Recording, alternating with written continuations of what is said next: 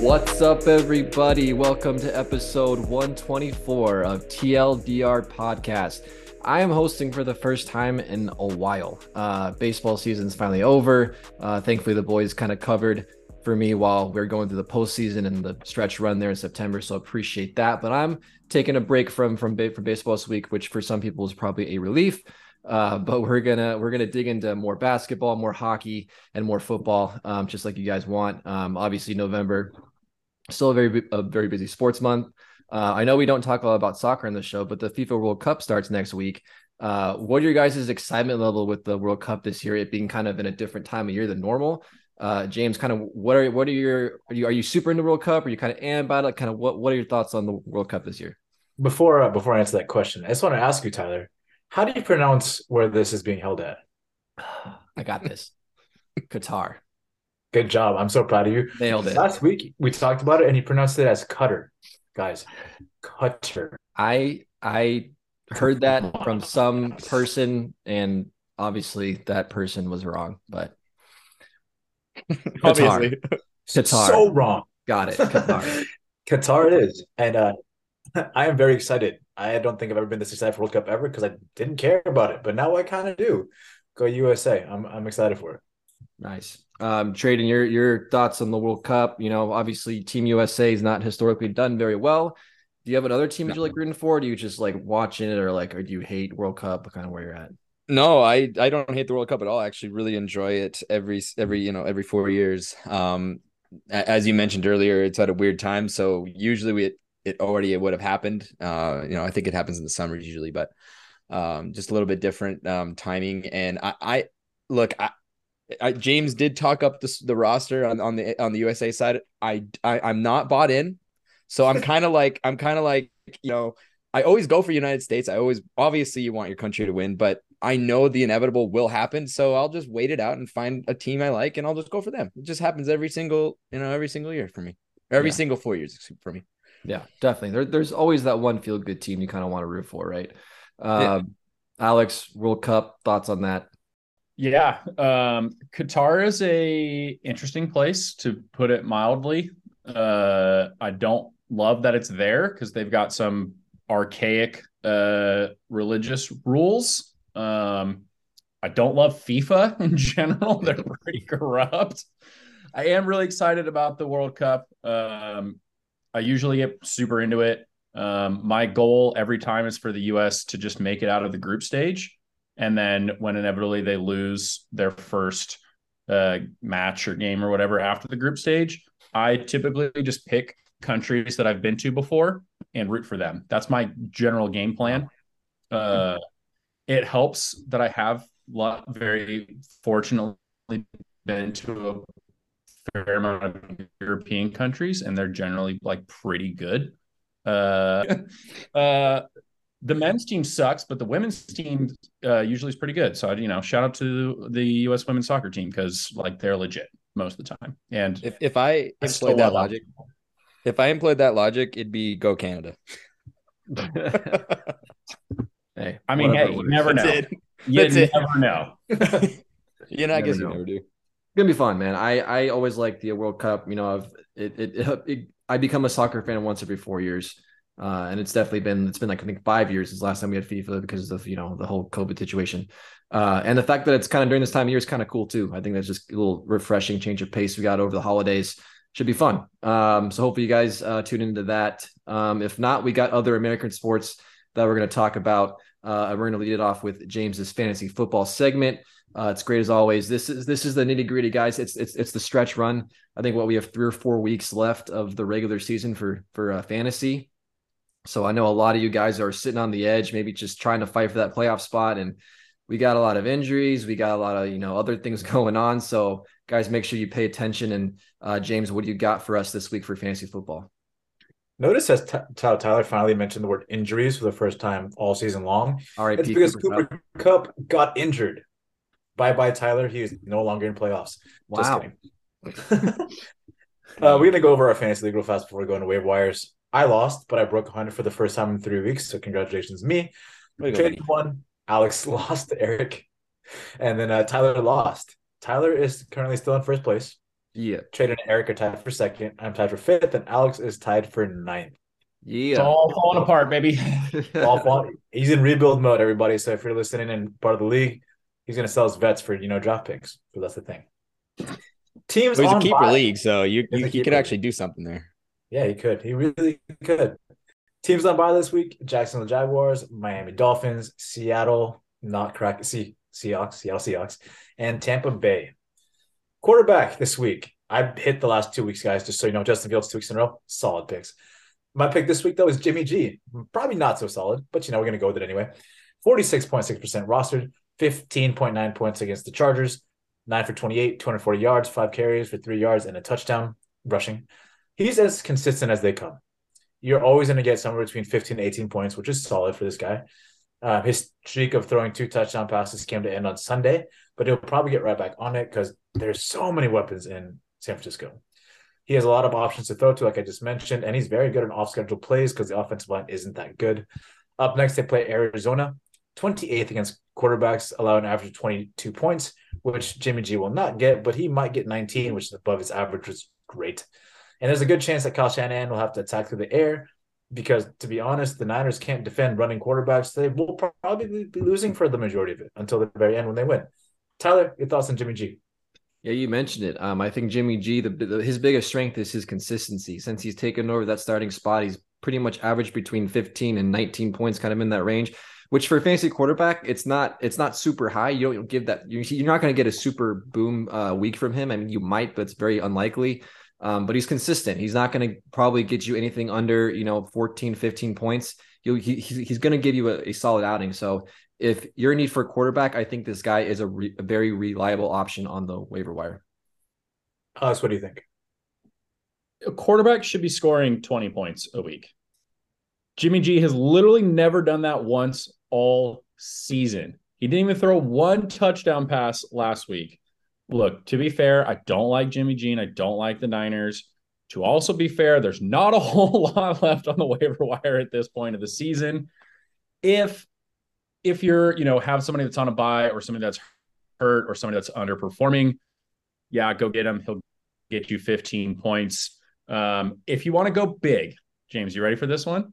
Don't say that. Heinicke, oh. your Washington Commanders hey, he had a great game. He beat the Eagles. I think we need to put that out there again. The Eagles lost. We love that. And you know who they're playing next week?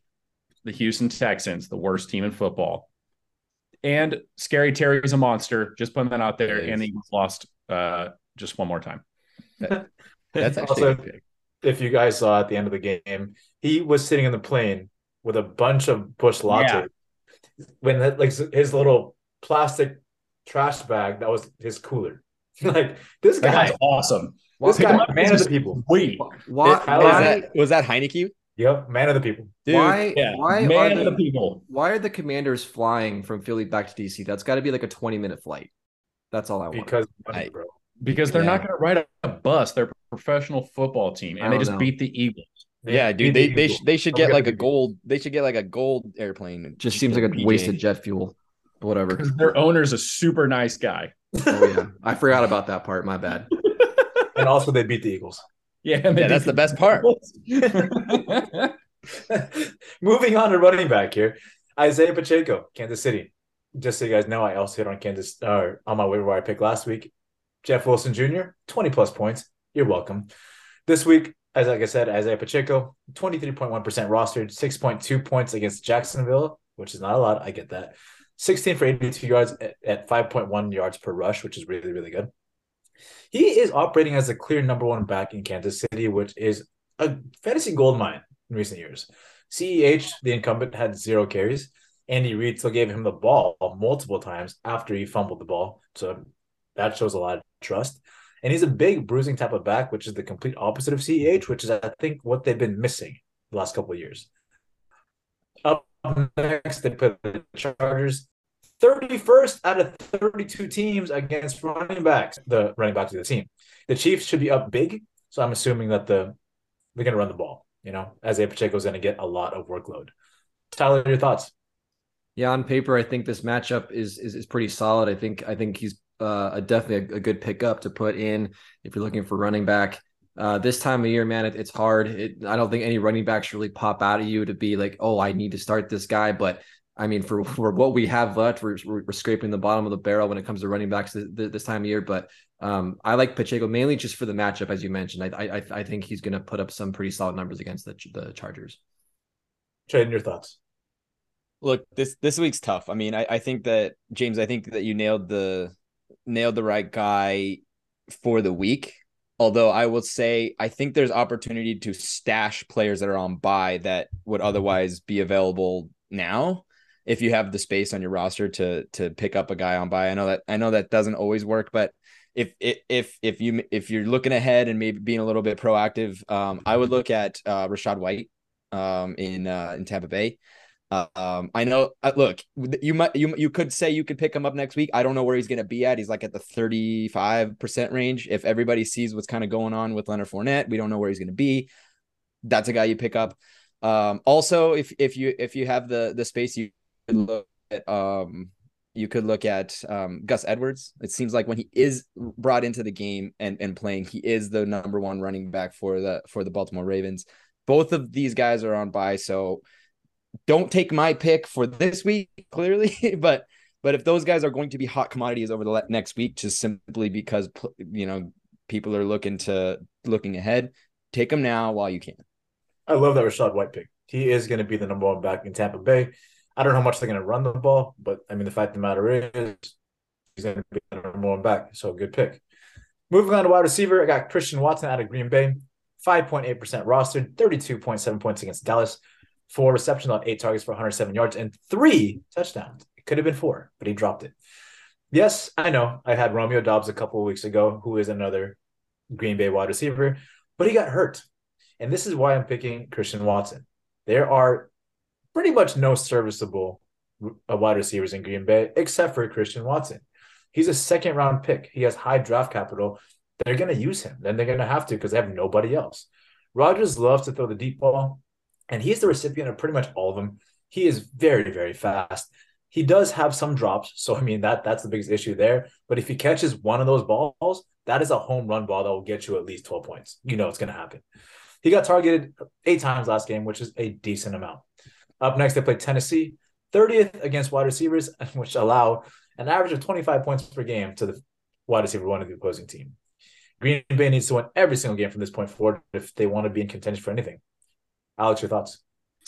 Yeah, I don't love that they play Thursday night. Um, I don't know why that always kind of scares me with fantasy things. I kind of like to not start people that uh, play on Thursday, but yeah, with Watson, you nailed it. Um, you know, second second round pick. You know, that's high draft capital. He was a four three guy uh, in the with his speed, and he had a hammy issue. So like, you know, that will sap some of his speed. It seems to be getting much healthier. He kind of seemed to be kind of like the heir apparent to Davante when after he left.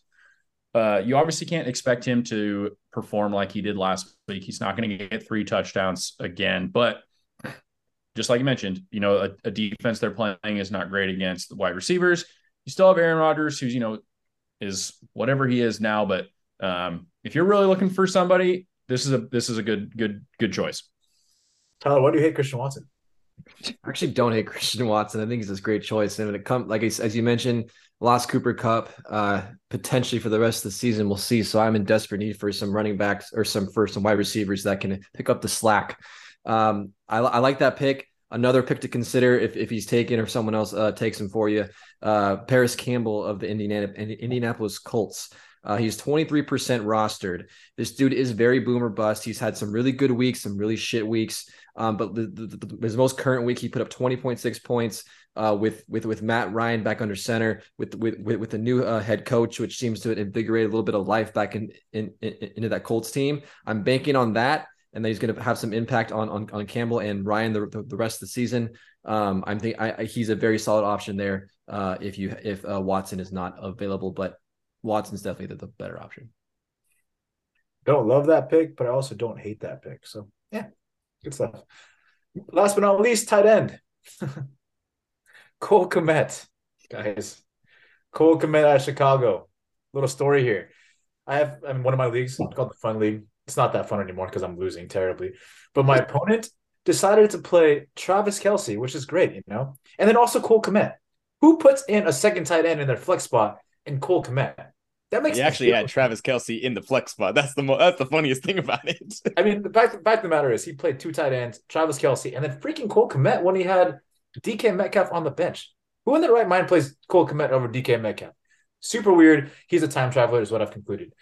Anyway, back to it. Cole Kmet, 38.8% rostered, 23.4 points against Detroit, four for seven, 74 yards, and two touchdowns. He put up a combined 45 points in the last two weeks, guys. That's huge. And in those, he had two two touchdowns. I talked about Justin Fields the last two weeks. You guys know this, and about his progression and how he's being better as a quarterback, throwing the ball. And then teams are really fearing his running ability, which leaves a lot of people or a lot of the receivers to run free, namely Cole Kmet.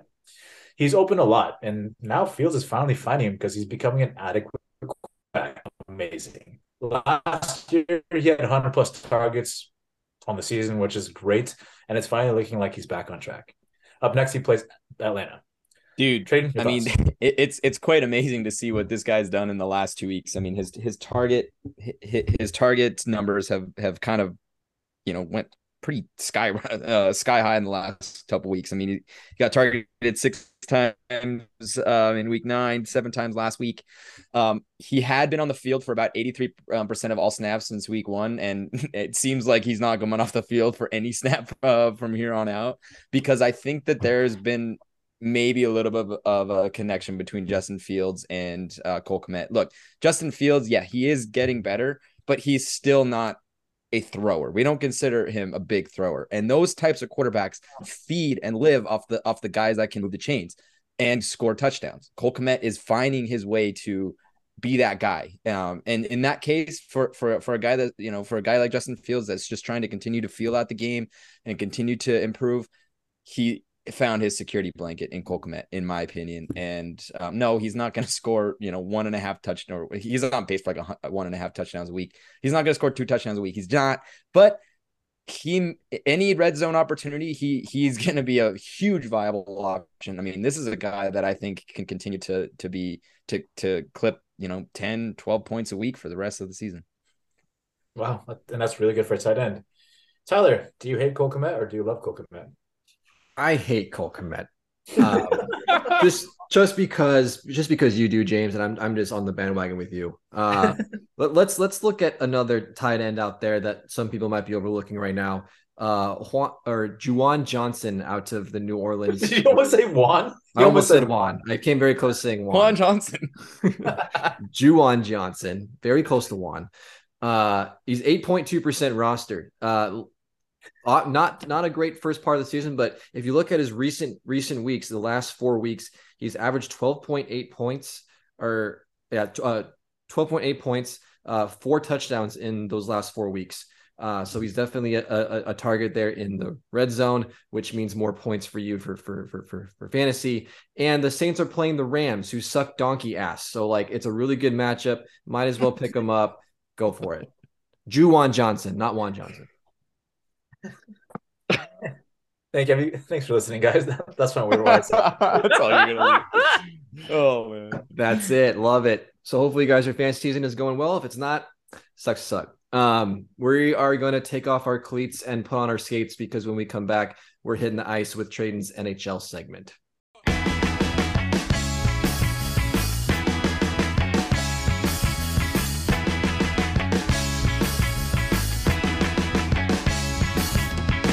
Welcome back, everybody. Tradon is back with his NHL segment. We're talking the biggest storylines from the NHL. Tradon, take it away.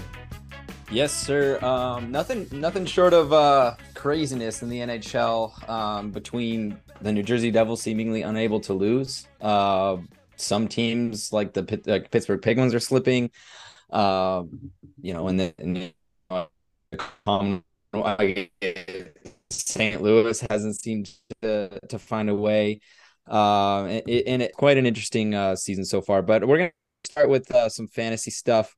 Um, I was an idiot this week already and forgot to set my lineup for yesterday, so I'm already fucked.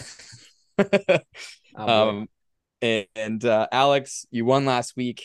Um, I won last week. James is three losses in a row. and hmm. Tyler is four losses in a row. Uh, Tyler's one four, so he's fucked. yes, safe to say. Um, the other big thing that we got to focus on is the in-season Stanley Cup. Holy oh, shit, uh, Alex! yeah, buddy, make it stop. You have you are sitting with 26 as of last night, and right now you are eight minutes away from yet another couple days with the cup. So um, far, the New Jersey Devils are the MVP of this this instance. Yeah. So here's the crazy thing, guys. Um, I distinctly remember when we were getting to the seventh and eighth round. So the eighth round is where the New Jersey Devils went. Alex had the first pick in that round. His eyes rolled so fucking bad for this team. He's like, I guess I'll fucking take the New Jersey Devils. And they have done nothing but give him everything for this entire pool. Um, the New Jersey Devils are seemingly the real deal. I mean, I don't know if you guys have seen them play, but oh my god, they are. I don't think it's a fluke, guys. They are they are legit. I've watched this game all throughout. They are a legit hockey team from from the net out. Um, and that and that's and that's scary if you're if you're in that division because I think the Metro is completely bonkers right now. Uh, but that we'll leave that for another week. Uh, maybe maybe once the New Jersey Devils lose, we'll start talking about them. Um, I don't want to fuck up their uh, their their mojo. Um, we're gonna talk about the Atlantic today. I'm sorry, the Pacific today, guys. Um, naming namingly, we're gonna talk about the top team from last year um, in the division, which was the Calgary Flames. Now, have you guys, as you guys all remember, uh, uh, Calgary went through a little bit of a shocking offseason. Matthew Tkachuk in a matter of a week. Um, and both of them went there, went to two different teams um, in two different divisions on the East. And they uh, and Calgary in return um, got back Jonathan Huberdeau, uh, and they got back uh, Mackenzie Weegar, and then they also signed Nazem Kadri. So at the time when both of these, both of those players were on their way out it, within that week, I said, "Oh my God, the the Pacific is completely different than it used to be." I don't think the Calgary Flames are anything now. I think they're screwed. Fast forward a month or two later, and all of a sudden they signed Nazem Kadri along with uh, along with an eight year deal with Jonathan Huberdeau after that trade and uh, Mackenzie Weegar, and all of a sudden I'm like, "Oh fuck." We're all fucked. Calgary is even probably better than they were last year. And so far, I have been an absolute fucking idiot. Um, the Calgary Flames are struggling. Um, right now, they're seven, six, and two uh, with 16 points. They're fifth in the Pacific Division. They did pick up a, a nice win against the Kings, um, unfortunately for for our two Kings fans, but nonetheless, um, the Kings were on a pr- pretty good tear. So I guess they needed to be uh, they were due for a loss probably, but a five to six game is, I mean, you know, it's uh, it's definitely not a game the coaches like. I'll tell you that. so uh, it just seemed like it was a it was a track meet in that one. Um, so just to give you guys some insight, uh, the goaltending has been a problem. Um, the the the the players on that team that br- were brought in seem to be struggling. Um, and you know, it, it, it's just a question of is this team going to figure it out. Um, James, I'm going to ask you. You're kind of our goalie guy. Um, Jacob Markstrom, Vezina Trophy finalist last year, uh, made it to the obviously made it to the um, division finals um, against the Oilers last year, um, and their backup. Um, I won't talk too much about him. He's only played three games but I'm really going to focus on Markstrom. But as a team, they have a 0.887 save percentage. Markstrom with a 0.889 and above 90%. So, I mean, like most of their goals are obviously coming in the power play, but nonetheless, um, this team is well below league average in terms of goaltending. Are you worried about Markstrom down the stretch, or do you think that this is a guy that you know he's a he's a Vezina Trophy winner, he's or a trophy finalist, he's going to figure it out, and the Flames are going to be fine? I I am not that worried about him at all. Um, mainly because of his you know his body of work has been great, and the majority of those goals and his terrible save percentage came during that seven game stretch where they lost every single game. And it's like whatever could go wrong did go wrong. Everything happened like in the worst way possible. Stuff goes your way usually. It's like a 50 50 split because that's how life works. But not for the Flames. It was like everything bad. The puck went the wrong direction people slipped, people got injured, everything happened. Boom, boom, boom, boom, boom. All bad things. I think they've broken out of that slump. And I think that part of the reason why everything was so bad to begin with is because they had a huge culture change. your two leaders are now gone. And so when you go through a slump like that, who do you have to rely on? And I feel like Huberdeau, who is a natural born leader, felt like it wasn't his spot to claim because he had just been there a couple months. But now stepping into it and becoming more of his natural leader self, you're seeing better progression. You're seeing a, a now two game win streak. It's them finding their identity within the team and finding the captainship and finding who the voices are within the locker room outside of Daryl Sutter and putting that together and getting out of that slump where everything that went wrong, like everything could have gone wrong, went wrong. I think they're gonna be okay at the end. You guys forget they started they started off 3 0, had a three game win streak to begin the season, then everything went to shit. And then now they're back to they have a two game win streak now. Like it's it's the beginning of the season. It's okay. The Flames are a decent team, had led by a really, really good coach who has a great way of work. This team and Marshall, they will find their skates. They'll be fine. I'm glad you brought you and Tyler both have had Daryl Sutter behind your bench as as Kings fans. Um, I mean, we know we know the results there. Um, he he he has a different philosophy than the new age coach. He's an old age coach. He plays, you know, uh, more of a conservative type of game. Um, you you bust your ass, a um, little bit more of a of a physical style, not a running gun style. Well, Jonathan Huberdeau and Mackenzie Weegar both came from Florida. Florida, as we remember, was a running gun team. They they uh, they they played that they played that style where you know they came back from every single game. It was a running gun style that they just they they were they were free to do whatever they wanted, and they were scoring at a crazy clip. Do you or do you worry about now? I mean, obviously you're seeing it. Um, you're seeing it now. You know, the first um, tw- uh, 15 games or so. Uh, uh, do you worry that Jonathan Huberdeau and Mackenzie Weegar are going to take too long to get accustomed to a completely different style?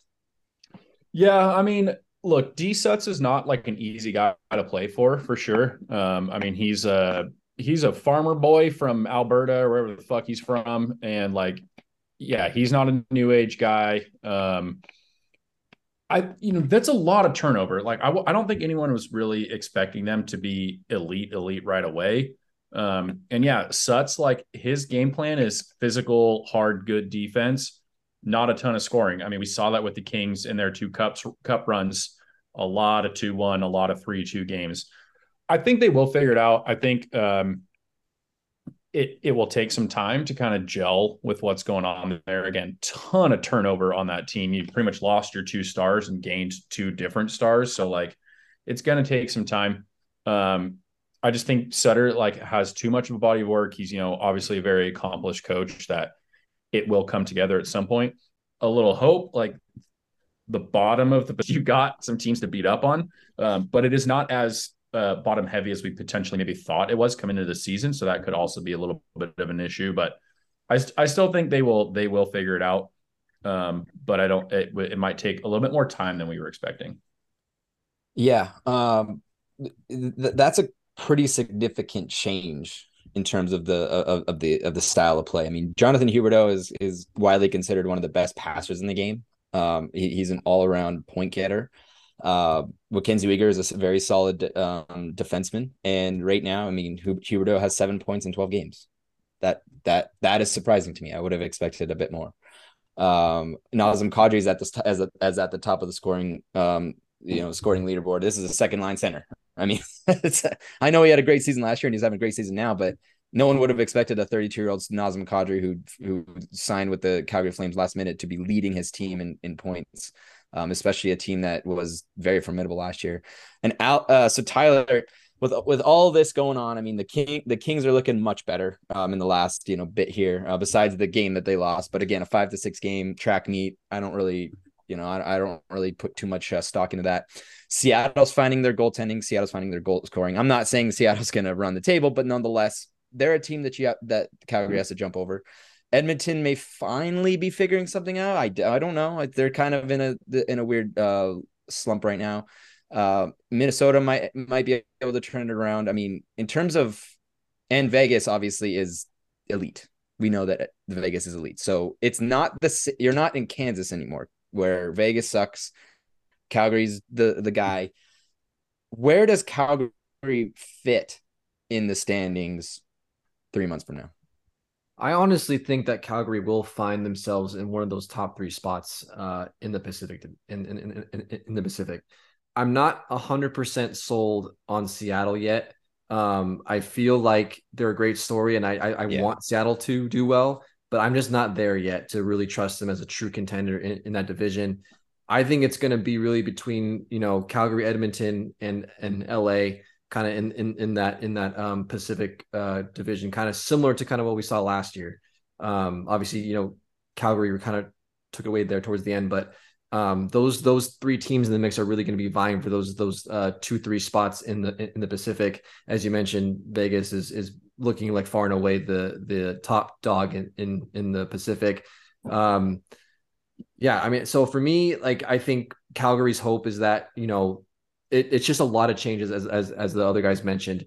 It's just a lot to adjust to, and I think they're trying to adjust it as they're going through a season. I think these these growing pains are kind of a little bit expected. Obviously, you're pay, playing in a huge a huge patch in hockey town like Calgary, so you know every little mistake, every little losing streak is is is inflated to, to a huge deal. Huberdeau's got to be better. Um, I think it'll take time, but he he will adjust to Darryl Sutter's system. He's it's very different. Like it's such a different. It's not like he came from a similar system and, and going. It's like it's a night and day.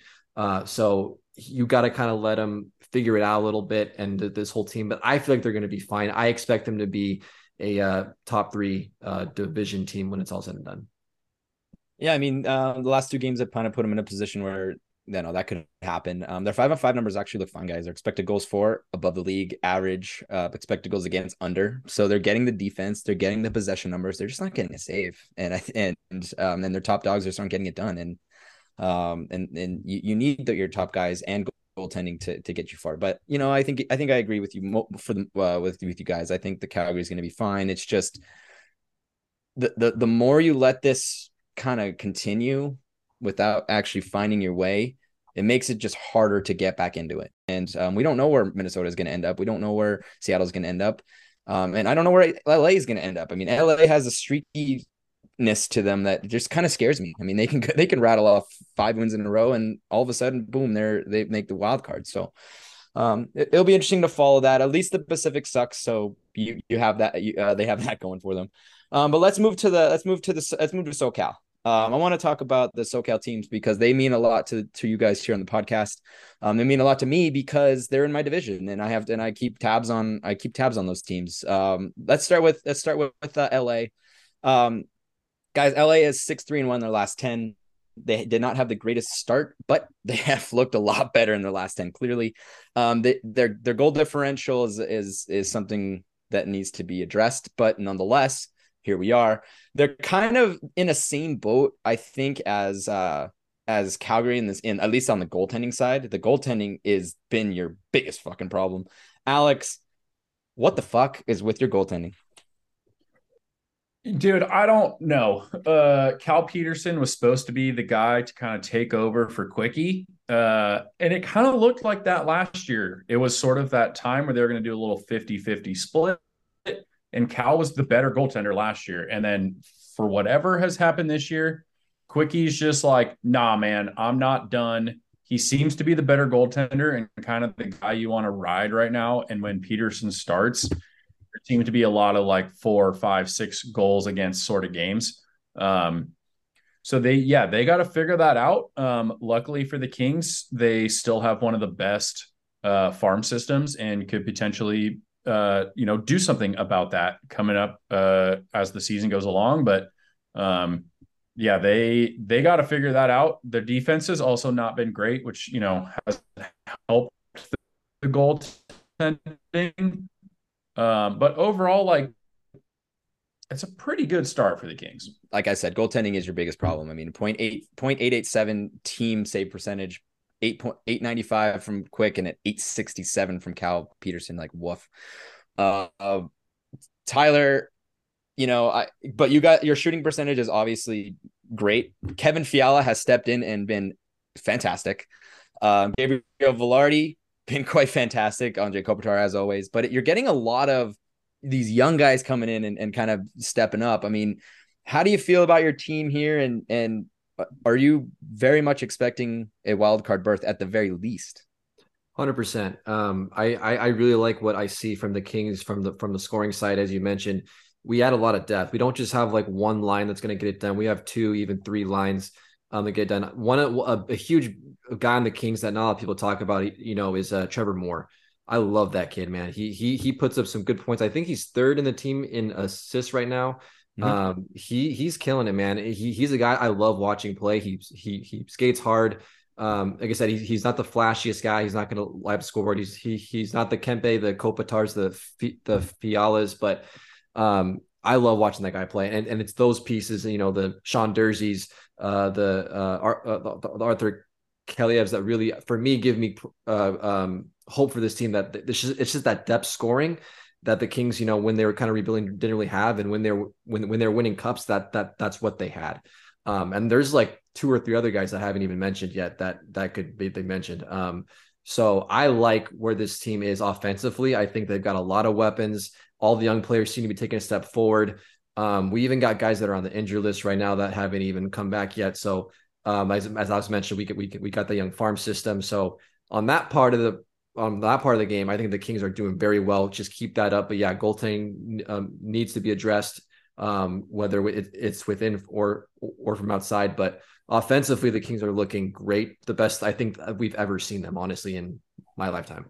Yeah, I mean, I, I, think I think they're looking I think they're looking great. Um, I and I would not be shocked if you know down the road if there's a if there's a young young stud goaltender that is not fitting that can't fit within a cap situation or a team that's looking to to off offset some players or offset a goaltender because of cap issues.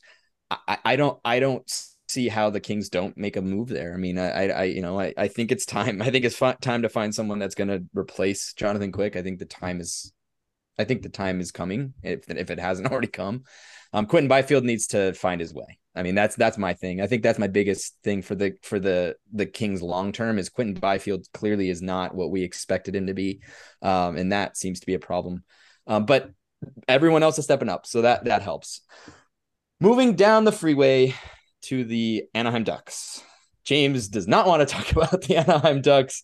Um, the Anaheim Ducks are are really really struggling this season so far. Uh, to say, to say it lightly, uh, you know they they made some quite interesting moves in the offseason. They they traded away a lot of players to to really kind of dig into the um, the younger crowd.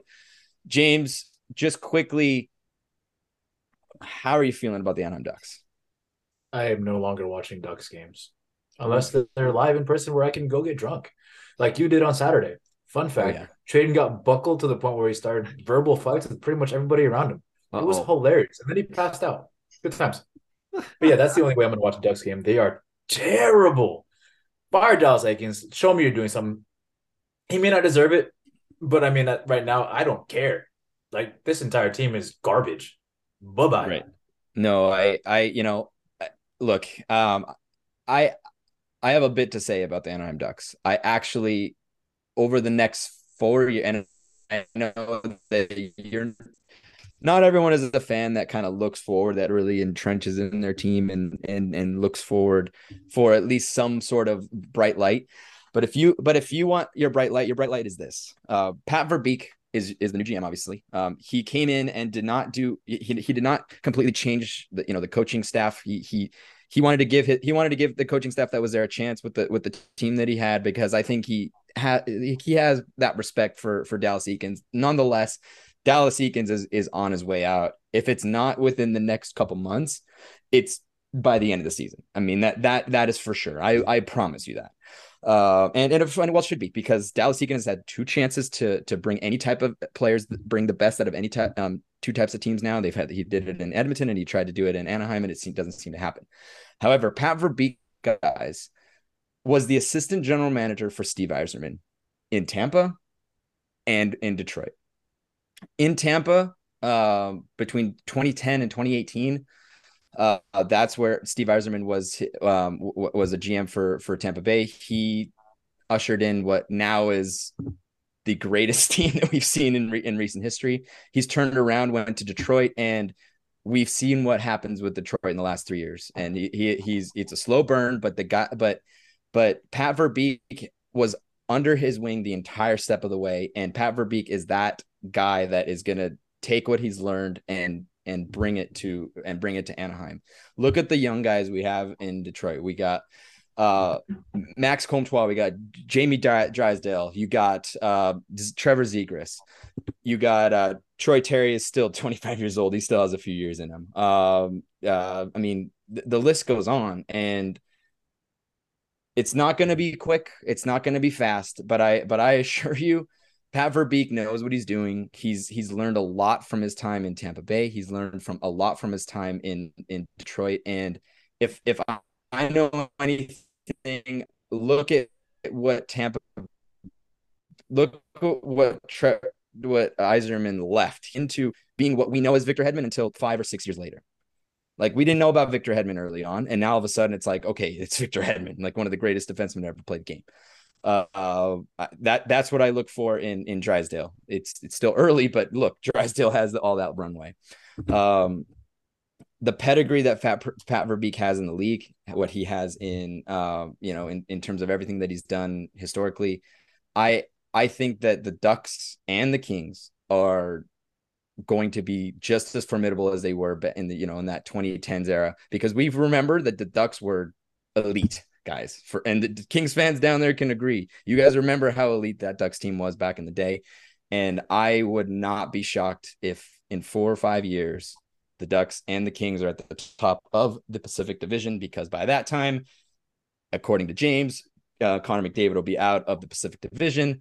Um, Calgary will be shit and Vancouver, we never Vancouver is never going to be good, and then Vegas is finally going to reap what they sown for the past five years. So um, I have a lot of hope, and not I guess hope is not. I have I guess I have a lot of worry um, over the next three to uh, three to five years that both of these teams are going to find their way, really find their way, and be the elite elite teams that we remember them being in the 2010s. Um, James and all fans of the Ducks, I think you guys just need to hang on and it's and I know it's tough. Just just hang on.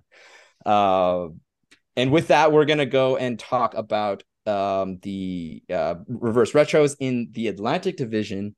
Um, and let me bring that up for you guys. I does ever did everybody uh, get a chance to look at the reverse retros this time? Prior, James, did you find the right ones this time? No, dude, I stopped. Look, I do it. I did this live, bro, on the spot. I like that. I like that. You guys see what I got? Let's start with the Boston Bruins. Boston Bruins, first team in the Atlantic Division. My computer is extremely slow. I, I apologize. Oh, this isn't the right one. That is the. Okay. Boston Bruins have brought back the Pooh Bear jersey. So this, they call it the Pooh Bear. Uh, I, I believe it debuted in 1995. Uh, but it pays homage to you know to that jersey back in 1995. Sorry, my Twitter's uh, this little Twitter feed's supposed to flip through, but it's taken a little bit. Um, uh, as you can see, that the Bruins have went with an actual bear on their on their jersey, um, and it has kind of a, a paint like it looks like it's been kind of painted. And uh, according to the quote unquote legend, that it is it is actually based on a a painting of a bear of in in some upper up um, upper executive's office. Um and it and it resembles what they were what what they were donning in between 1995 and 2006 um they just turned it white.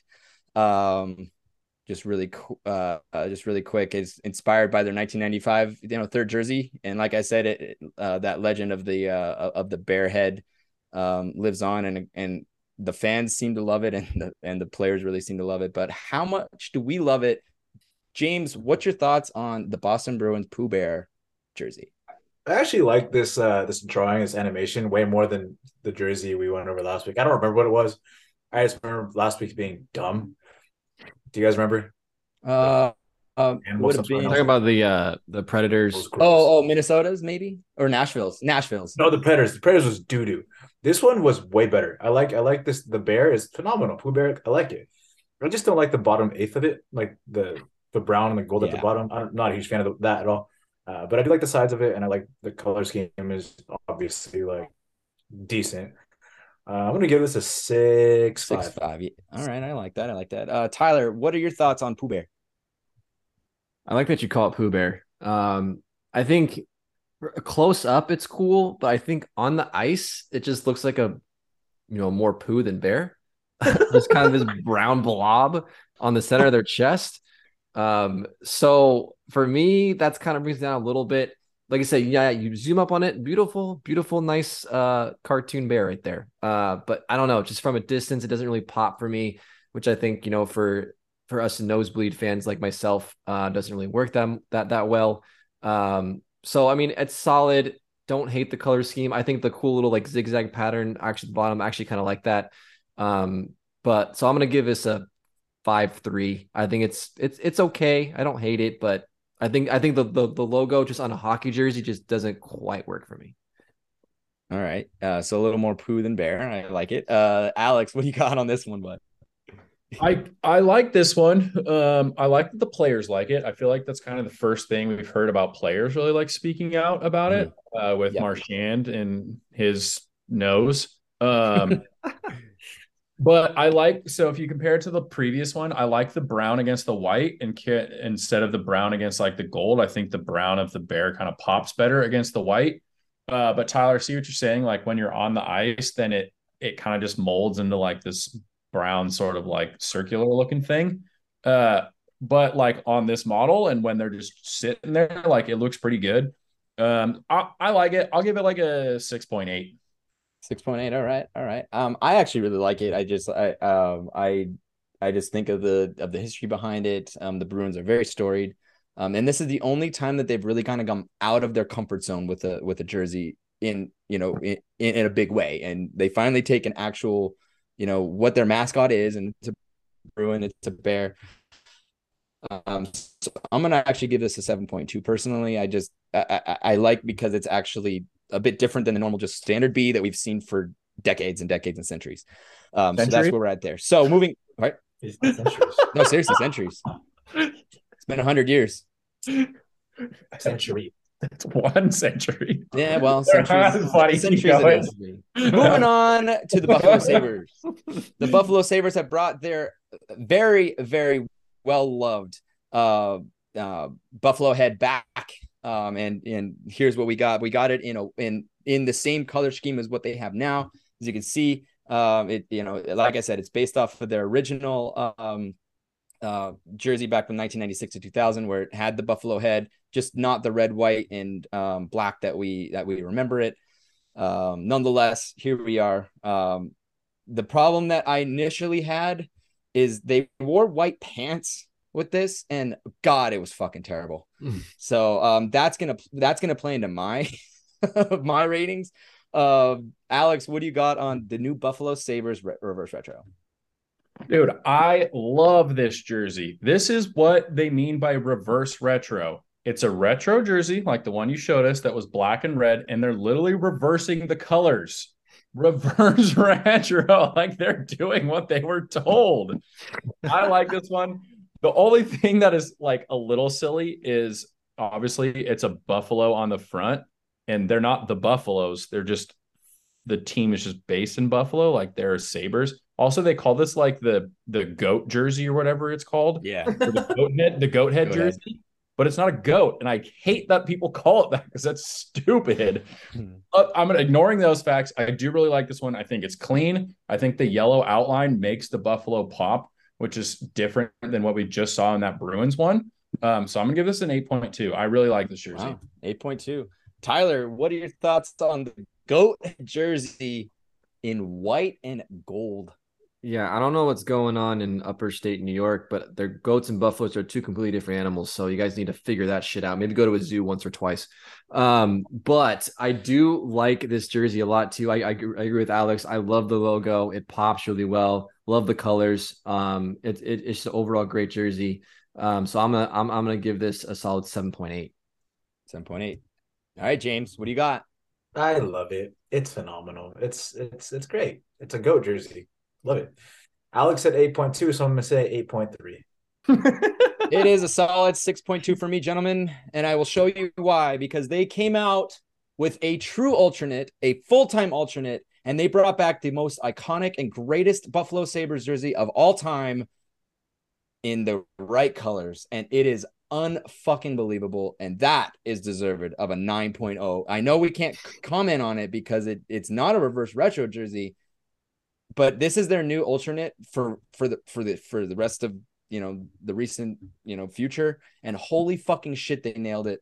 That is a 9.0 jersey in my mind. When you add the white jersey with the white pants you fucked it up. Done. Moving on. Anybody want to comment on that? Why is the why are the colors different? This is the colors these are the colors that they actually went with back in back in the 90s got it. These are the colors they had yeah, but that's not reverse. That's just the same. No, thing. no, no. It's, this reverse isn't a reverse retro, retro jersey. That's why no. we're not talking about it. That's what I'm saying. They didn't reverse retro it here, but they did with their actual. Yeah, I mean, great, but they put white pants on it, so they fucked it up. Yo, white up, bro. It's kind of cool. No, it's terrible. Like it, you can't. Rush. There's too much That's fucking white. white. This ice is white, dude. White the out. ice is fucking white. you can't have that much white, and they have white socks. it, it's it's unbelievable, and they I think they had white helmets. It's fucking That's terrible. Amazing. It's so much that. white. It's terrible. They're trying to be, dude. They're trying to be sneaky on the ice. Oh great oh idea. God, it's camouflage. It, it, like camo. I'm in. Eyesore. Oh, okay. Nine point two. Moving, moving on to Detroit, guys. I don't know. We didn't talk about these uh, the last set of reverse retros, but if you guys saw what Detroit did la- last time, it literally was a practice jersey. it was a solid white jersey with a fucking the old the regular Red Wings logo, um, and so they needed to do better. Uh, this is what we have. Um, we'll, we'll just go from there. Alex is already shaking his head, so why don't you start, bud? What did I give the Chicago one again? Like a uh, two. You gave something? the Chicago one a solid two point eight. Okay, this one's worse. Ooh, this okay. is terrible. The Red Wings have one of the most iconic logos in the NHL, and instead they went with Detroit. Like we can't read with a bunch of stripes, and then just left it at that. Like that's so boring. Do something different. Two point five. I hate this jersey this what this may not be 2.5 okay I'll, I will say that um I, I, I forgot to give you guys the history um so they're they're playing homage to their the care. original 19 the 1927 Detroit Cougars. This, this is the this is the jersey that they, done put a cougar on the front. That'd have been dope. but they but that jersey did not have a they did not have a cougar on it. Um it was by cougar I mean a, a, a, a busty lady um, I'm not saying that that should change your change your your view, but um, I wish they actually would have went with this. This this I would have liked. This is the Detroit um, logo that I love. Um, anyway, uh, Al, uh, I'm sorry, Tyler. What do you got on this one? It's horrible. I agree. Um, this is like a jersey where you you got you got a, like a little league hockey team whose jerseys didn't come in time, and you got one of the team moms that are like, I know how to sew. And she makes this jersey and it's just awful. It's just, it's just a bunch of fabric sewn together. It looks, it's just bad. It's just all sorts of bad. It has, it has zero place in a professional locker room. It, it, it's bad. Like I'm, I'm going to give this just, I, I guess I'll give it a one just be, just to give it a number. Wow. Uh, but it's bad. I don't like it. Holy shit. James, does this have any redeeming qualities, James? No, dude. This this reminds me of like the the Steelers like Bumblebee retro jersey. like those were trash too. This it, low key reminds me of like a jail cell. It looks like an inmate thing. To be honest with you, like go to jail, you're wearing this, and that's where this jersey should stay. In jail, it's a zero. yeah, it's a zero. Is on the Twitter.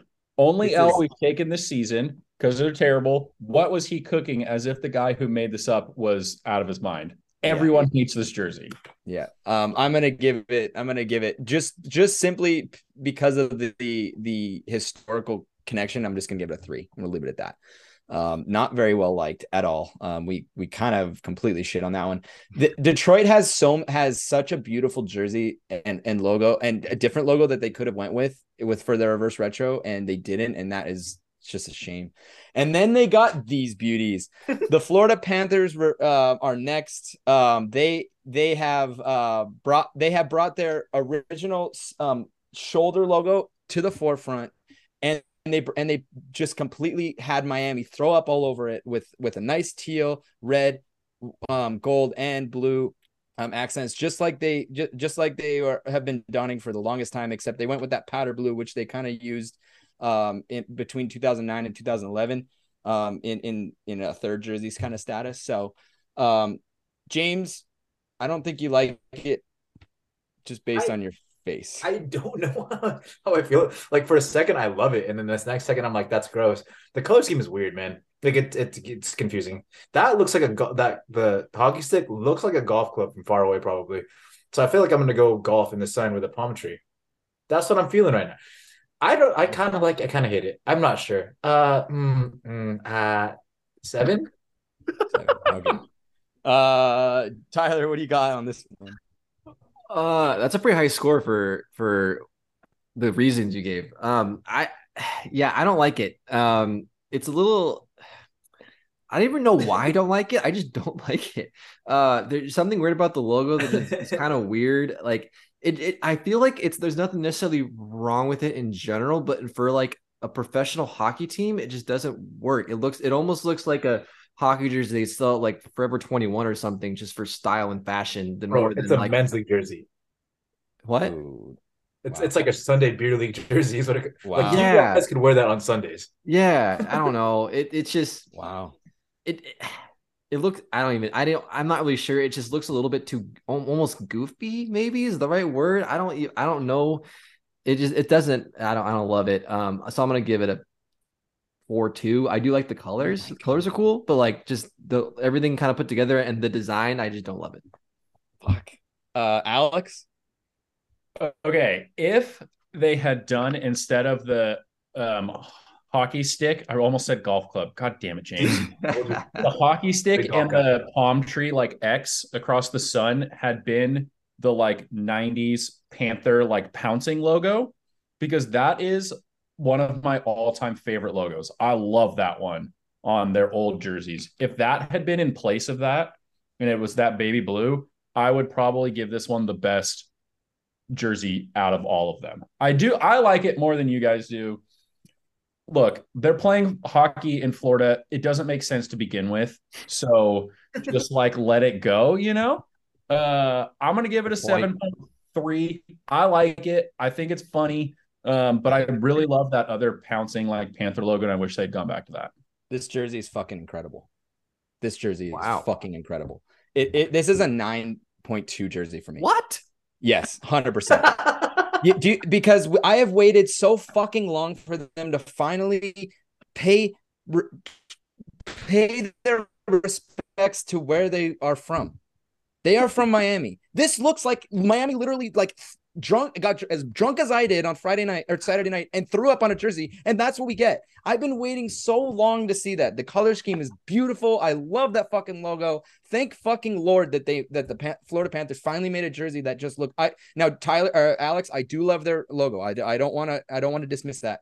But they've needed to bring this logo. Like this is Miami, guys. This is what this is this is Florida hockey. And just like Alex said, it doesn't make sense. So don't so just fucking go all in. That's what Vegas does. That's what fucking LA does. They represent where they're from and fucking A, that's a 9.2 jersey for me.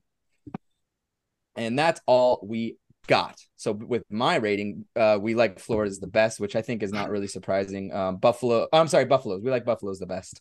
Uh, so there we go. And we absolutely hated uh, Detroit's. Like that one got by far, by far the worst uh, rating. And I think that I think that that one alone is going to bring down our love for the entire Atlantic. Uh, but that's all I got for hockey this week. And when we uh, next week, uh, we'll probably finish up the Atlantic Division with Montreal, Ottawa, Tampa Bay, and Toronto. Um, last thing I have to say, Tradon, is you know there are native Panthers to Florida region, so that's why they're the Florida Panthers. Oh. Um, so I don't know if you I, that. I, hey, I, hey, but, but, but it was two, obviously. I literally, but, they haven't, like, you have to admit, every single jersey that they've had has, has not really felt Florida, Miami to me. I mean, I agree not, with you on like that. If I just, doesn't, if nobody knew have... what hockey was and nobody knew what, if nobody had any any context, if I put up an old a regular Panthers jersey, you'd be like, okay, they're the Panthers, but where? Where are they from? No, no idea. I, I I do agree that it does have much more of a Miami that vibe going on. Is exactly what they, what they needed. Yeah, I I you guys convinced me a little bit with you know kind of the the more Miami vibe going on. It's got that, but I did want to say that you know the Panthers in Florida that is a that is an actual thing. um. Anyway, yes, uh, thank you, Tradon, for that. Love doing those retro jersey grades. Uh, we're taking off our skates and we're putting on our sneakers because we're headed to the hard floor. Uh, Alex has his NBA segment when we come back.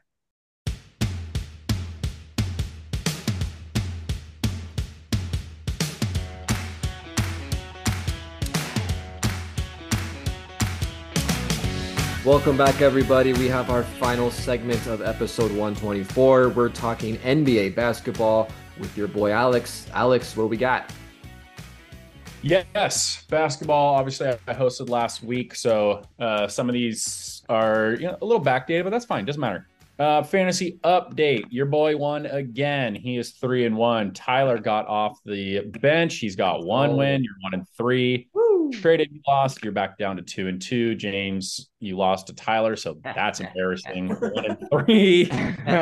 uh, but yeah, so I'm glad that I'm the basketball guy and I have a winning record. Um, we're going to talk injuries to start off. So, kind of a two two big star players got injured. Um, it again, it has been a little while just last week, but uh, James Harden and Pascal Siakam were both hurt. Uh, Harden has a right foot tendon sprain. Um, that happened about two weeks ago. They were saying about a month uh, is what his kind of time frame might be. Siakam has an adductor strain. They saying two weeks at minimum, but I, you know, the reports are not super great right now. Uh, so Ty Ty, we'll start with you. Um, which one of these, like, well, one, kind of by this point, they can potentially come back at almost the same ish time. Uh, you know, what do you think their prognosis could potentially be, and kind of which one is a bigger deal for their respective teams? Yeah, it was a it's a really good question, Alex. I, I went back and forth on this one because I think they're both they're both pretty bad, obviously. And I think that with with injuries and I think where the current teams are at, they're both pretty similar in terms. They're kind of like kind of not playing at their best, could be better.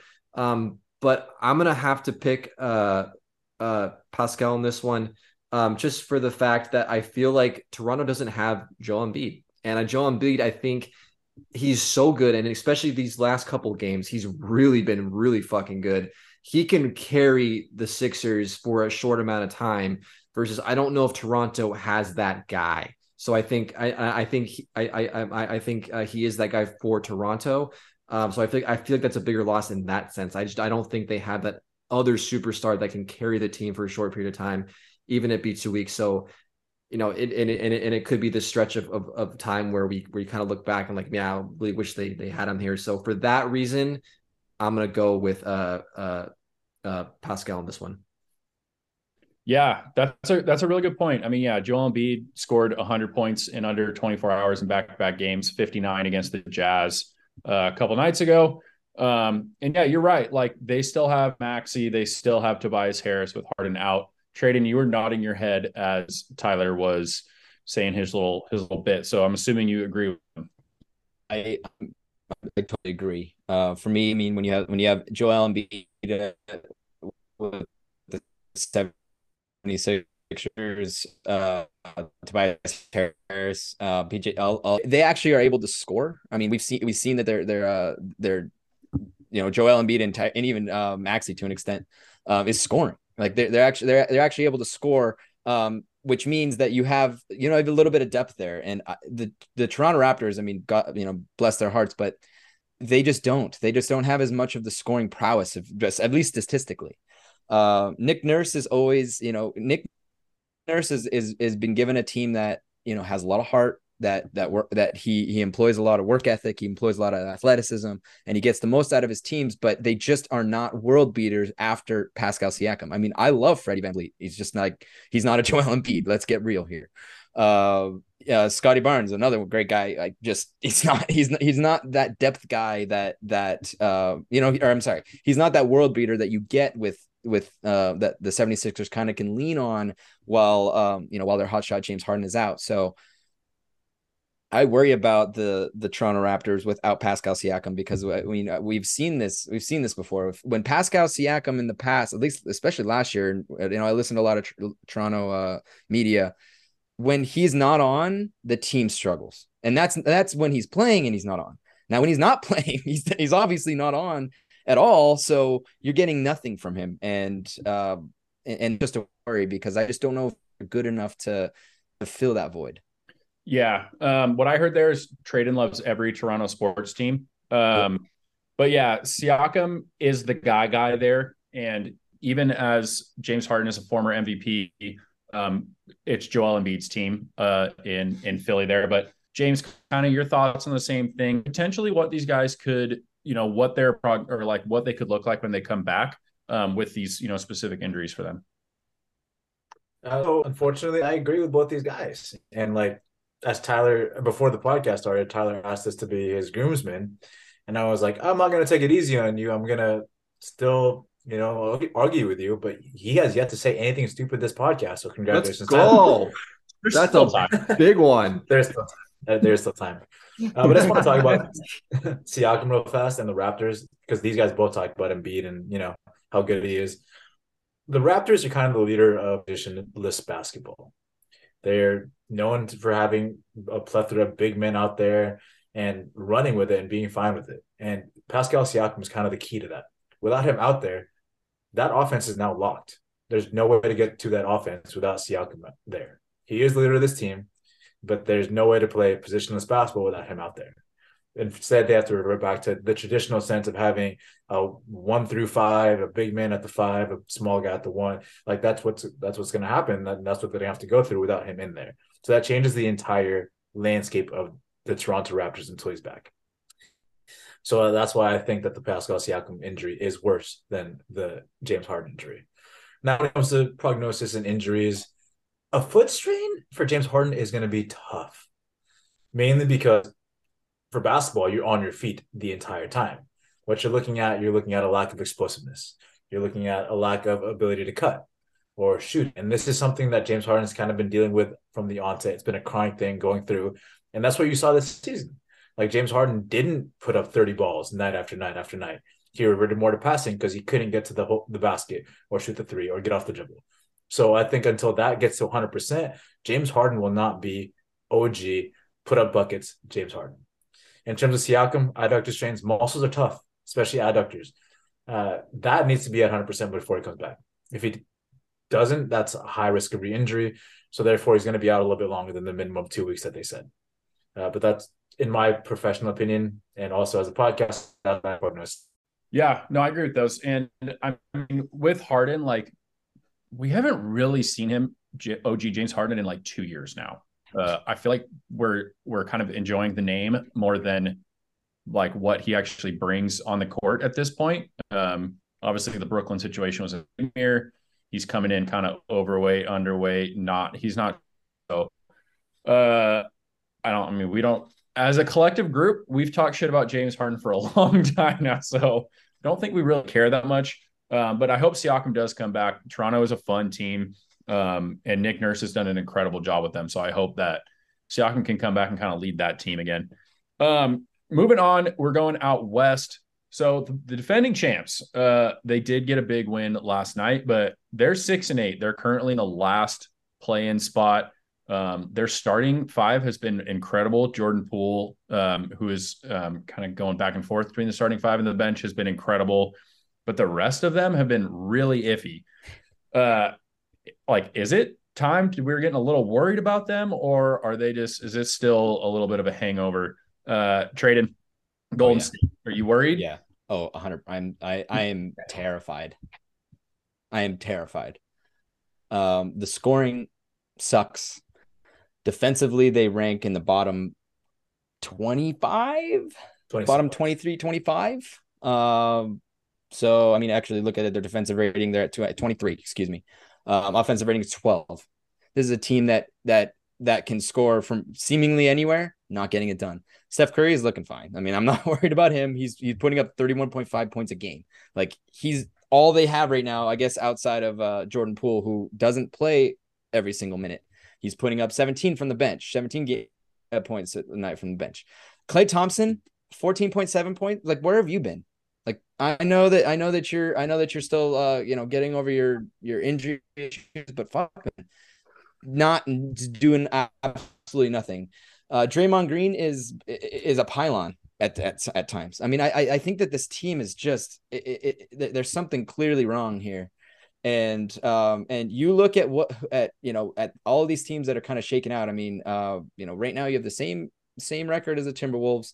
Uh, yeah, I guess the only thing that we can that we can hope hope for is the man rocket himself, Jimmy G, shows up to every fucking game with George Kittle and and and gets everybody fucking going because I mean I would get going if I saw if I saw that guy on the on the uh, sidelines, uh, but fuck, he's not going to be there every time. So, so you're gonna have to do it without him, boys. And I just don't. I, I look. I don't think they're Lakers bad, but fuck, man, they need to figure it out because they are in they're they are in deep because there's a lot of teams that are getting better. The Clippers seem to seem to be a little bit better. Pelicans are uh, seem to be a little bit better. Dallas Mavericks are better. So, the Suns are are pretty good. Like, and the fucking Kings are 500 for fuck's sake. Like, I, am I'm, I'm really worried. Genuine, gen, genuine.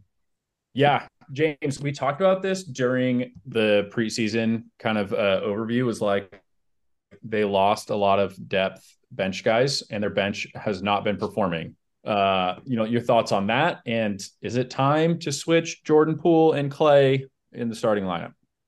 Uh, to answer the depth question first, absolutely, that was the wrong move to lose those guys. Elevate your young superstars in Kuminga and James Wiseman, who have not paid off one bit. James Wiseman is not buying into the culture at all. He is pouty on the court when he doesn't get the ball, doesn't run to set screens. He's just been atrocious and he's worked himself out of the lineup. And now he's in the G League. So that's what happens when you're being a pouty, entitled young guy. You got to pay your dues. It's got to happen. You got to run the system. You're not the best guy on the court. Steph Curry is. Get that through your head, James Wiseman. Kuminga just hasn't turned out to be what they expected him to be. He's still an athletic freak, but he just, for some reason, isn't gelling with the culture in Golden State. So they needed vets, and they didn't really get vets. So that's a huge problem there because now when you take your starting five out and you substitute guys in, the only person off the bench that's doing stuff like you'd mentioned is Jordan Poole. Jordan Poole is way more efficient and way more offensively gifted than Klay Thompson is at this point in his career. And I get that Klay Thompson is now like isn't what he used to be because of injuries and yada yada yada. And now he's going to the, to the media and saying, "I deserve more, more respect than this." Yeah, you do, but also other time is undefeated, and when you get injuries, your body starts to break down. You can't produce at the same rate. That's how it happens with every single athlete. Like the sooner he realizes that, and the sooner he realizes that his role is no longer the number two guy, because right now the number two guy for the starting five is Andrew Wiggins. It's Steph Wiggins. Klay is like four, honestly. Like it's not looking good for Klay. Is it time to put Jordan Poole in the starting lineup instead of Klay? I don't think so. Because if you do that, you have no energy when your five go off the floor. You got to keep a six man out there, and it's gotta it's gonna have to be Jordan Poole. Um, so I I keep the starting five the same way it is, but you really got to add somebody else outside of Jordan Poole. Yeah, uh, Ashley just army crawled in here to hand me a bottle of wine, and I just wanted to shout her out for that real quick. nice, um, James. I love everything that you just said.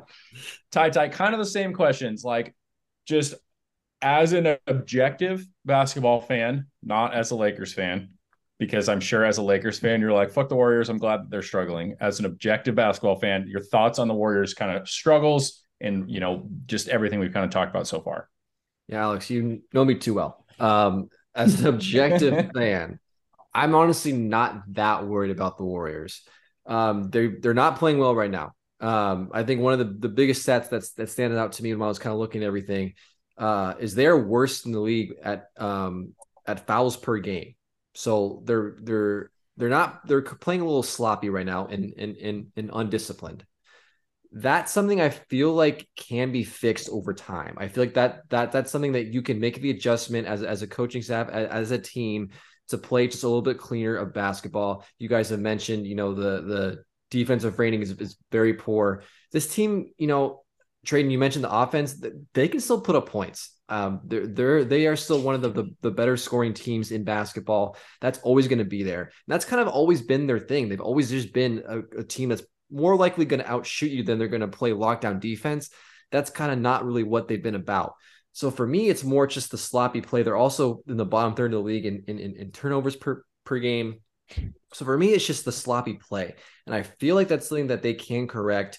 It's still very early in the season. So I'm not too, currently too worried about them. I mean, as bad as they've been, they're still in a playoff spot as we talk today. Granted, it it it, it is the plane at, at at the 10th spot, but I think by the season's end, they're going to be a top six team in the Western Conference. Um, I think that they'll figure it out. Like I said, they're probably they're not as they're not as great because as, as you mentioned, the, the depth is not there as it as, as it was last year, but they're still a very good team. I think a top six team in in in the West. Um, I I feel like they're they're going to win a playoff series or two. Um, so I'm not that worried about them. Yeah. Uh, really quick, sorry, Alex. No, I go ahead. echo what James said without trying to take the, the entire mic. James Wiseman needs to be fucking traded. What what he said to the media after he was sent to the G League, like, oh, this isn't a demotion. Are you fucked? Are you fucked? It is a fucking demotion. It's not, it is not a it is not a lateral fucking move. You are no longer in the professional league. You need to like I I don't understand how you could be so uh, you know so I uh, you know egotistical to believe that that's not a demotion. You no, you are being down there because you are not playing your best game. You are thinking you're better than all of this. You, if I was the if I were the Warriors after that comment, I would say you're on your on your way out because we the, the Warriors are not that type of team. They come they they are a team that has always come together from from from within. And this is a guy that thinks he's better than all of that and thinks that being sent to the G League where you're supposed to think that it's a demotion so you so you work harder to get back in the lineup and and that's not your mindset. Like fuck you James Wiseman. Seriously, fuck you. I mean, uh, trading him is probably actually not a terrible idea. Uh, his value has obviously plummeted, but if you're looking to add depth pieces, you could potentially find a trade partner looking for a very athletic big, uh, who you know obviously is a former you know top draft pick. Um, I I'm a I'm a little worried about them. I was a little worried about them in the preseason because of the depth issues. Uh, you know, Draymond was their kind of defensive guy for a long time. He's not that anymore. We talked about that during the finals. Um, you know, I think we all kind of agreed that they won in spite of Draymond. Uh, he's not he's not that guy anymore. Um, I love Klay Thompson. I've always really liked him. He's off, just like James mentioned. He's not that same guy anymore. Those are brutal injuries he's had to come back from.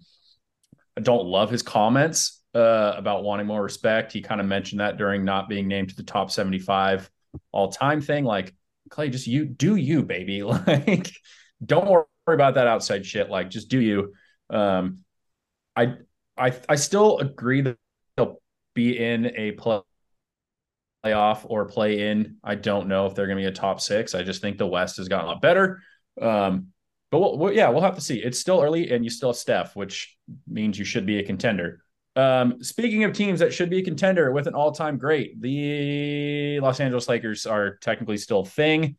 Uh, James, they they got a big win over the Nets. AD had a monster game. We've like you see what he can be. They're three and ten or whatever the fuck they are. I don't even look at their their uh you know their thing anymore because it's depressing me. But there's been rumors they're, you know, they don't have a ton of draft picks. They traded all them away for AD. As a Lakers fan, thoughts on trading Anthony Davis? There's been a bunch of other teams that could potentially be interested in kind of retooling. Uh, just yeah, thoughts on that. I mean, I, I potentially the season's down the drain. So like I like that idea of trading AD, but I also know that you can't because of everything that he's been promised uh, that he was promised this team. LeBron's going to retire eventually, and AD is now the guy in LA. To re- go back on that promise and to trade him away is shows how toxic of a team the Lakers are, and you're not going to get good free agents if you do that. It shows that promises don't mean shit in LA. And I mean, that is probably the case right now. Hmm. But the fact of the matter is, you can't make it as, as big as you would by trading AD because that is a blockbuster trade. He is one healthy, one of the best players in the league by far. And you saw it against the Nets. He had like 20 and 20, like something crazy like that. Like he was on fire. You can't trade him. You just can't. You can't trade Bron because you can't trade Bron either. And you can't trade Westbrook because his contract is laughably bad. And he his trade value is lower than James Wiseman's. So like at this point, you got what you got and you just gotta roll with it. Interesting. Okay. I do think they have generally looked better with Westbrook on the bench and kind of leading that second unit because he can do Russ, Russell Westbrook things. Um, I do have a potential trade idea, and Tyler, I want your thoughts on it. And to be fair, this isn't my idea. I saw it somewhere on the interwebs. But Anthony Davis is from Chicago. Trade him to Chicago. They've got picks. You could get Zach LaVine potentially back in that trade, a UCLA guy. They could that would pair a lot better, or it potentially pair well with Bron. You can't trade LeBron. He's kind of like Ohtani. He brings in the most money in the NBA. It doesn't matter if he's playing or not. Just and, and again, as also this time, be objective as fuck. Thoughts on trading AD? Yeah, at first I'm just like I, I don't know, but at the same time, like you know, the last couple years with him has not not been great. Um, I don't hate the idea of trading him. The more and more I think about it, um, I was also looking on the interweb for her trade ideas, and I'm actually going to cite my sources on this one.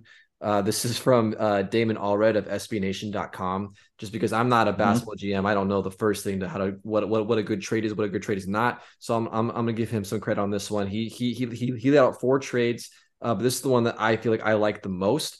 Um, okay. and this would this would be a trade involving the uh, Charlotte Hornets. Uh, so AD goes to the Hornets. In return, the Lakers get Gordon Hayward, PJ Washington, a 2023 first and second round pick. What I like about the trade is that it arguably makes you a little bit better. They get better shooting at least. I don't know if that makes them a, a playoff contender with that trade, but at least give you some some better shooting, um, some potential guys that you can maybe you know keep around for a little bit longer, and it gives you some draft picks in return. Um, I think for the Lakers, that's a big key because they have like zero draft picks ever. The Lakers are shit at drafting anyway, but at least it gives them an opportunity to try and make better at that. Um, the other trades never involved draft picks; they were just kind of you know straight up you know uh, player trades. Um, but that one from the ones that I saw was the one that I if that actually went down. If you actually got some draft picks in return, then I feel like a little bit more comfortable with that. Just the fact that they can kind of boost up, get some more younger talent to kind of reinfuse this Lakers team because I feel like that's kind of what they need. Okay, I did see another one. Um, it might have actually been that same article. Uh, now that I think about it, where they trade, or it might have been a Bleacher Report one. They trade Anthony Davis to Atlanta get a bunch of picks back, including like Josh Collins and some other guys, and then flip those picks for Bradley Beal. If somehow that one works out, I'm super into that idea. Hmm. Trade in, you obviously just said trade James Wiseman. James mentioned it. We you can't trade LeBron. No. Like you just you can't unless you're the Oilers and you trade Gretzky. Like what a bunch of fucking idiots. Uh, yeah, that's a money issue. yeah, it's kind of it's Bron is sort of a money issue as well. Like he's owed a shit ton of money. It's his team. He's 38. If well, one, I want your thoughts on trading Anthony Davis. And I know this is kind of unprompted because I just thought about it, but like if they do trade AD, like Bron's been out for a couple games now. Can LeBron at 38, we've obviously talked about him as being like sort of the one guy other than Brady to maybe kind of sort of beat Father Time or at least like give him a run for his money. Uh, like, can he like still lead a team like this, or is it we're we're past that point? Um, I think that he could lead a team. I mean, it's LeBron James. I mean, I you know I have no I have no other reason to believe that he can't do that. I, this isn't vintage LeBron James though. I mean, we have to we have to know that. I mean, it's he's he's he's just not able to play at the same same level is just because of because of the because of the uh, age thing. I mean, he he he's just not what he was back with the the Heat or the the Cavs. I mean, he's not. Uh, but he it, but he knows back. He's probably he has morphed his game a little bit to even to even make himself more efficient, make him a better leader who is always on the court uh, when he can be. And you know, I think that he has the ability to to lead a team. Sure, uh, I, I I don't know if it if a trade's going to be enough to put them over the top, but maybe it is. Uh, I saw one. I saw one article say that Anthony Davis to the aforementioned um, Raptors, which would be kind of interesting. There's, they have a bunch of young, they have a bunch of young players, um, and you could go and you can send a pick with them too. The problem is if you're a Raptors fan, you say, "Oh, no fucking way," because your young core and and is is what's going to lead you you know going forward i wouldn't do that but maybe if the, maybe if the raptors are like fuck it we're gonna go all in right now uh and you know you're you're okay with mortgaging a little bit of the future for for anthony davis now i mean the thing is that anthony davis would be on a team that doesn't have any players that are ball dominant I mean, Pascal Siakam is, is, the guy, but he but he can you know he's that perimeter shooter. He can help out in that respe- respect. He's a good defensive guy. Um, and then AD um, it kind of fits in and is and you know he can he can kind of command a little bit more and he's not he's not fighting for elbow room with fucking Russ and and LeBron. So me, I mean, I don't know if it's a perfect fit. Um, if I'm Toronto, I'd be re- I'd really think about the mortgaging of the future thing. But if if I'm the Lakers, I I I pick up the phone and and give him a call. I do kind of like that. Um, I think that you want the actual players that it said because maybe that'll help. Uh, sure. If you got it up. Um, OG and an unknown Anunoby. Just start. Yeah, just OG. Just go OG. Thaddeus Young. Uh, Otto Porter Jr. and Precious Achu Achu Achiuwa. Bless you. Those yeah. those were some toughies, so I I don't blame you. OG. And a future first round pick, like whatever year that is. Oh, that is a haul. That's a haul. Oh, but it's gonna be a haul. It's Anthony Davis, guys. I mean, yeah, you got you got to get a haul for him. Um, I think the Lakers kind of have two directions they can go. If they want to trade, I guess three. You keep AD, you hope something changes. Number two, you you trade AD in a in a trade that is a help now kind of mode, which I think uh you know could potentially happen with with like a Chicago or Atlanta or maybe even like a Knicks trade. Or you do kind of the Tyler route and you kind of trade for the future and hope that, you know, these picks come into something. The Lakers are generally good at drafting players. You just have to wait five or six years for them to turn into what they turn into. Uh, you know, who knows what this team would be like if they didn't make the AD trade and they had all those draft picks they'd picked earlier. But um, I don't know. One other kind of interesting thing I saw just about Anthony Davis, the Lakers are worried that if they fall into that lottery pick, that lottery pick goes to the Pelicans. And if they get the number one overall pick, they're getting Wemby from good old France. And like, dude, Wemby and Zion on a same team together. Like, I'm kind of into it. So I sort of hope that happens as an NBA fan. as a Laker fan, not great. But uh Tyler, that's all I got. I think these like all of these topics I think are really interesting. You guys did a great job. Um I who knows? I don't know. For sure. We gotta love it. Thank you, Alex. Uh talking about the NBA. Uh it, it's crazy, man. Sports are love. we gotta love it. They keep us on our feet, keep us talking. Uh, I guess that's why we're still doing this shit, you know, three years later, whatever, however long we've been doing it. Uh, but we thank you guys for for continuing to listen, continuing to share our podcast we really appreciate it. Our, you know, I know our views are going up and up, so we really appreciate you guys sharing it with your friends and family. Uh, hopefully, we bring you the great content you deserve every week. Uh, thanks again for listening. Um, have a great week, and we'll see you next time.